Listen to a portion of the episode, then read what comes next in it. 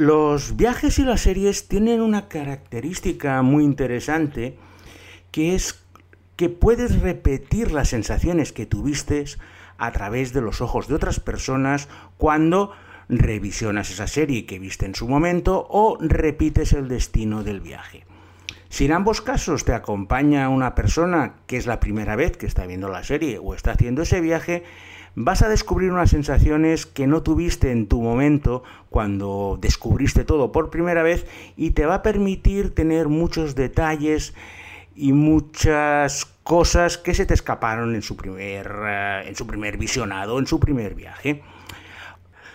Hoy voy a compartir una de esas experiencias que además fue bastante especial puesto que es un destino que había estado en varias ocasiones, pero decidí llevarme al hijo de mi socio, mi mejor amigo, Alphonse,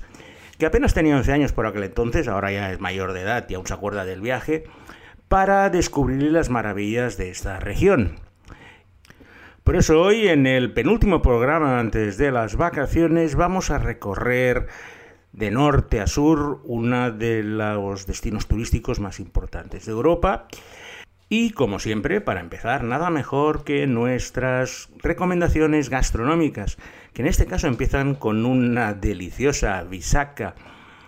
pogacha, que es una focacha rellena de anchoas y sardinas saladas, que es el plato típico de la isla de Vis, que visitaremos posteriormente, y todo ello regado con un excelente vino blanco de un varietal local que se llama Bagdanusa, que es autóctono de la isla de Bar,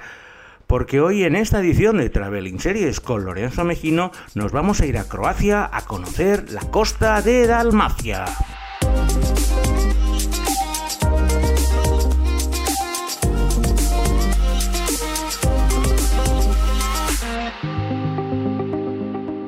Dalmacia es el nombre con el que se conoce toda la franja costera de Croacia y desde los tiempos de la antigua Yugoslavia ha sido uno de los principales destinos turísticos de sol y playa. Dalmacia es muy estrecha pero es larguísima puesto que abarca desde Capo de Istria, que está tocando la frontera italiana en, Trieste, hasta la ciudad de Dubrovnik unos 600 kilómetros rellenos de playas, islas, calas y todas las cosas que os podéis imaginar para pasar pues unos veranos de ensueño. Ha sido un destino problemático puesto que la guerra Yugoslavia cuando se desmembró pues tuvo bastantes eh, consecuencias en especial en la preciosa Dubrovnik y las infraestructuras sufrieron daños importantes por esa gran guerra civil que asoló Yugoslavia a principios de los 90.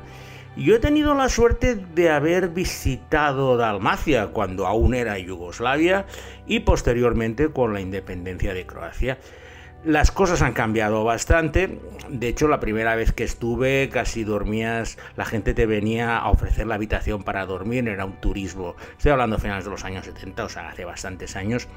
Era un turismo muy de alpargata que, bueno, pues el lugareño te alquilaba la habitación para que ganarse unas perrillas y estar allí. No había mucha infraestructura, se comía muy bien y era uno de estos lugares bastante dejados de la mano de Dios, quitando lógicamente las ciudades principales. El recorrido por Dalmacia lo vamos a empezar en una península que se llama Capodistria, que es un lugar muy bonito,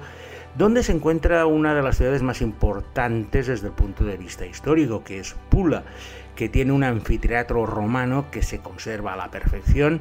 es patrimonio mundial de la UNESCO y pasear por las callejuelas de Pula, que están abarrotadas de turistas y de tiendas de souvenirs, no os voy a engañar, es otra de esas experiencias que no te puedes perder y recuerdo que cuando llegué Llegamos de Trieste con mi amigo Alfons. Eh, Pula fue la primera ciudad croata que descubrió y tenía los ojos como platos, viendo todo, observando todas las, eh, todas las cosas diferentes, preguntaba. Luego además la moneda de Croacia es el kuna, que no tiene nada que ver con, con el euro. Y eh, bueno, a través de sus ojos volví a descubrir Pula, que es un lugar que me encanta porque esa, esa, península de Capodistria es una de estas regiones que ha ido pasando de manos italianas a manos yugoslavas, manos croatas, y ha habido siempre un cruce de culturas muy importante que se refleja en todas las cosas. Siguiendo por la costa de Dalmacia, y hemos empezado al norte, al lado de la frontera italiana, llegaremos a la primera ciudad importante, que es Rijeka, una ciudad industrial, un gran puerto, y que es donde se desarrolla la primera serie de nuestra selección croata de hoy, y me estoy refiriendo a Novine, el diario.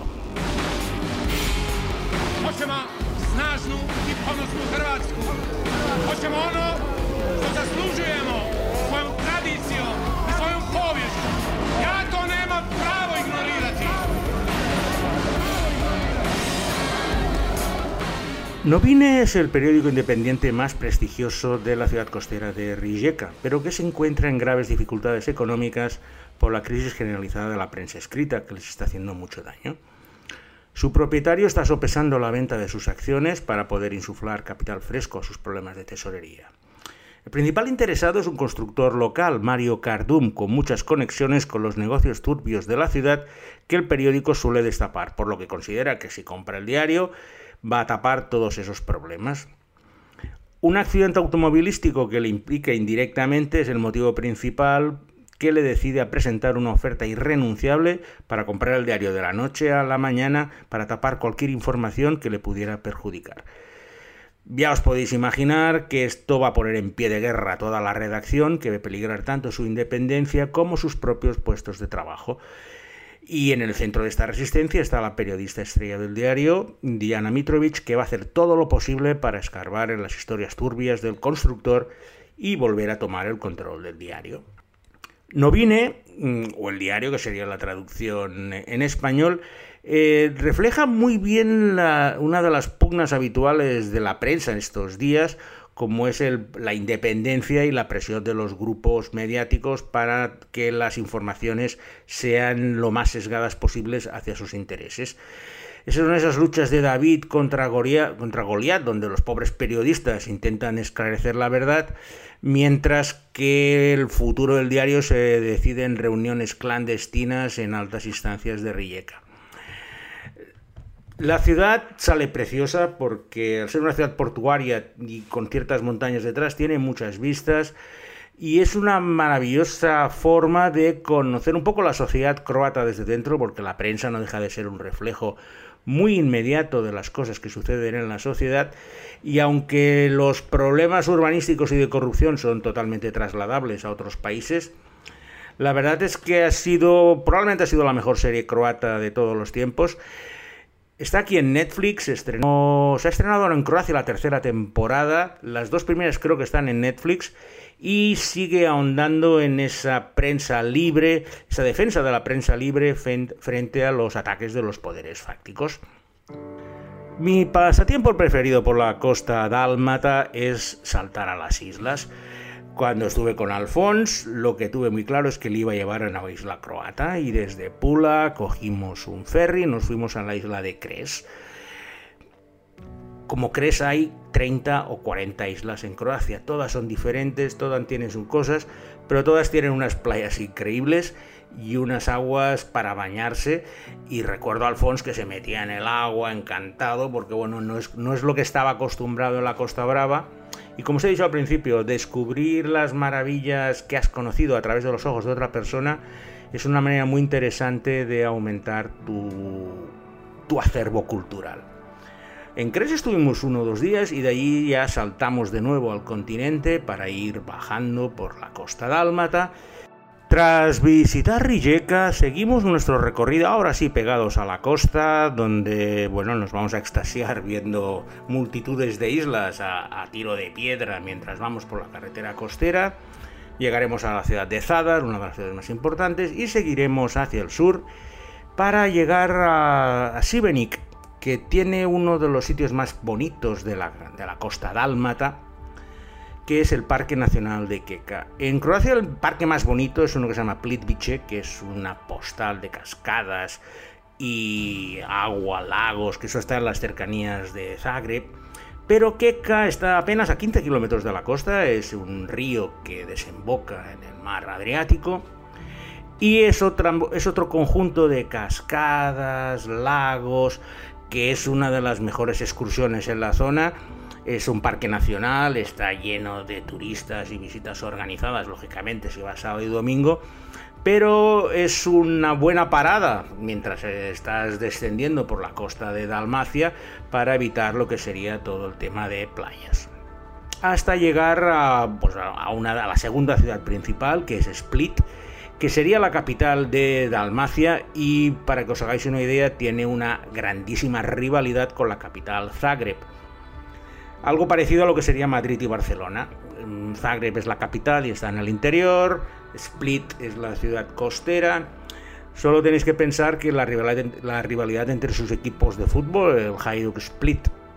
y el Dinamo de Zagreb, no tiene nada que envidiar al derby clásico nuestro y de hecho los hinchas son bastante salvajes. En Split además eh, estuve en varias ocasiones porque a través de contactos profesionales conocía bastante gente del equipo de la Yugoplástica de Split, que es un mítico equipo de baloncesto que dominó Europa en los años 80 y 90 y tuvo jugadores como Tony Kukoc, Tino Radia. Yo hice bastante amistad con un jugador macedonio que jugaba en la Yugoplástica, que se llama Peter Naumoski, y a través de allí pues he ido alguna vez a visitar la Split y Split es otra de esas ciudades que antes de la guerra pues tenía unos monumentos increíbles, aguantó bastante mejor que Dubrovnik y por ejemplo visitar el palacio de Diocleciano es una de las paradas imprescindibles cuando estás por la zona de Split. Y en Split, como no, lo primero que hicimos también fue coger otro barquito e irnos a otra isla. En este caso, la preciosa isla de Vis, que es de las que está más alejadas de la costa, apenas tiene 3.000 habitantes, pero es un lugar eh, muy interesante. Primero porque tienen este plato típico que os he comentado al principio, la bisacha pogacha, que dependiendo de si estás en la capital de Vis o estás en Comicha, pues tienen una gran rivalidad para ver cuál de los dos hace la mejor pogacha. Y en esta isla de Vis es donde se desarrolla la segunda serie croata de nuestra selección, la comedia Instructor. Marijanu, on će položiti, on će onda vozi Formulu 1 kad ga ja naučim. Ka Schumacher. Ka Schumacher. Marijane, to ti ozbiljno kažem. Instructor es una comedia bastante curiosa, puesto que está rodada en un formato de falso documental con un periodista de Zagreb que se traslada a la isla de Vis para hacer un reportaje sobre la única autoescuela que hay en la ciudad que solo tiene un alumno. Así pues, eh, la, la, comedia en cada capítulo sería una clase de conducción donde está el profesor, el alumno y el periodista y van dando vueltas por la isla. Es bastante surrealista porque realmente se ríen mucho una cosa que sí que a nosotros se nos escapa, pero allí es bastante peliaguda, es el gran pique que tienen la gente de Dalmacia con la gente de Zagreb. Y realmente en la serie casi todos son pullas del jefe de la autoescuela, de la autoescuela y el alumno frente al periodista de Zagreb y el periodista de Zagreb también se pica con ellos porque los considera, bastante paletos. Esa dicotomía del dálmata y el croata de interior es una constante que luego veremos bastante más aumentada en la, la tercera serie de nuestra selección y que es la base de esta comedia que se llama Instructor, que tuvo mucho éxito en su momento y sobre todo pues te permite pasear por la preciosa isla de Vis arriba y abajo todo el día. De vuelta al continente en Split, solo nos queda realizar el último tramo de la carretera costera de Dalmacia para llegar a la ciudad más bonita y más importante de toda la región, que es Dubrovnik. Dubrovnik era conocida desde los romanos con el nombre de Ragusa y es una impresionante fortaleza a orillas del Adriático que tuvo la desgracia de ser un principal objetivo militar de los serbios que desde las montañas cercanas podían bombardearla sin ningún problema. Y de hecho el sitio de Dubrovnik fue uno de los eh, lugares más trágicos de toda la guerra que asoló Yugoslavia a principios de los años 90 destruyó muchísimas eh, fortificaciones, monumentos y Esta guerra es la que sirve de base para la tercera serie de nuestra selección de hoy, que se llama Zura Dubrovacha.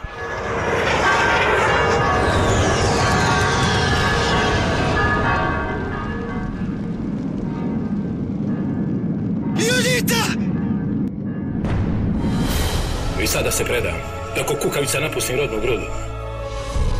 A šta ti sve to znači ako umreš? Ili idemo svi ili ne ide niko. Rađe ću poginut ovdje nego da me počeraju. Zura Dubrovacha la podemos describir como una historia de amor en tiempos de guerra. La historia se inicia a finales del verano en 1991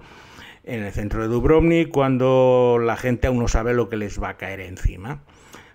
La gente intenta llevar su vida normal, aunque las noticias que llegan de las ciudades cercanas son muy descorazonadoras, y uno de los últimos actos que quieren hacer es la procesión de la Santa Cruz, en la cual pues bendicen todos los barcos del puerto y encienden unas velas para un recorrido por toda la ciudad de forma de procesión. En el transcurso de esta procesión, se conocen dos jóvenes, Judita y Maro, que empiezan una relación. El problema es que, bueno, a poco de empezar esa relación empiezan a bombardear la ciudad y van a tener que sobrevivir al durísimo asedio de las tropas serbias en Dubrovnik y eso les va a hacer madurar de una forma muy importante. Ya os he dicho antes que es una especie de amor, amar en tiempos de guerra, porque bueno, las historias de amor en, eh, en medio de un asedio militar pues tienen un gran dramatismo. Lo que pasa es que la serie encendió muchas pasiones en Croacia debido a un poco a lo que os comentaba antes, a que la actriz era de Zagreb y no hablaba con el acento de Dubrovnik, con lo cual la gente de Dalmacia montó en cólera por lo que consideraba pues eso una desconsideración hacia sus costumbres y su acento por traer eso a capitalinos de Zagreb a interpretar a gente de Dubrovnik y más en un tema tan delicado como fue el asedio, donde mucha gente perdió a seres queridos y a otras personas. Y pues Zara Dubrovaka no, no acabó de encontrar la tecla adecuada, pero desde el punto de vista de mostrarnos una sociedad eh, asediada por una guerra inesperada y que desbordó todas las expectativas, pues tiene una importancia que he querido reflejar en esta selección. Y hoy vamos a acabar a lo grande, puesto que para cualquier seriéfilo que se precie, la ciudad de Dubrovnik solo tiene un significado desde ese punto de vista, y es el haber sido el lugar principal donde se ha rodado el fenómeno televisivo de esta década y puedo decir de este siglo, y no es otro que Juego de Tronos.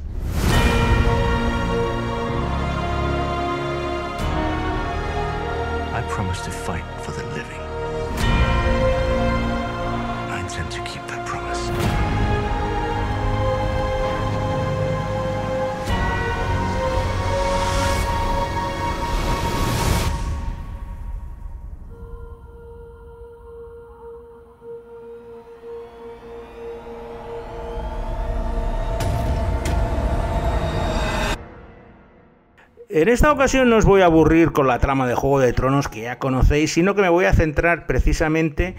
en la importancia que tuvo Dubrovnik en el rodaje, puesto que fue el lugar que era desembarco del rey. Y allí podíais ver, eh, si vais a Dubrovnik, pues dentro de la ciudad antigua tienes el fuerte Lobrijenac,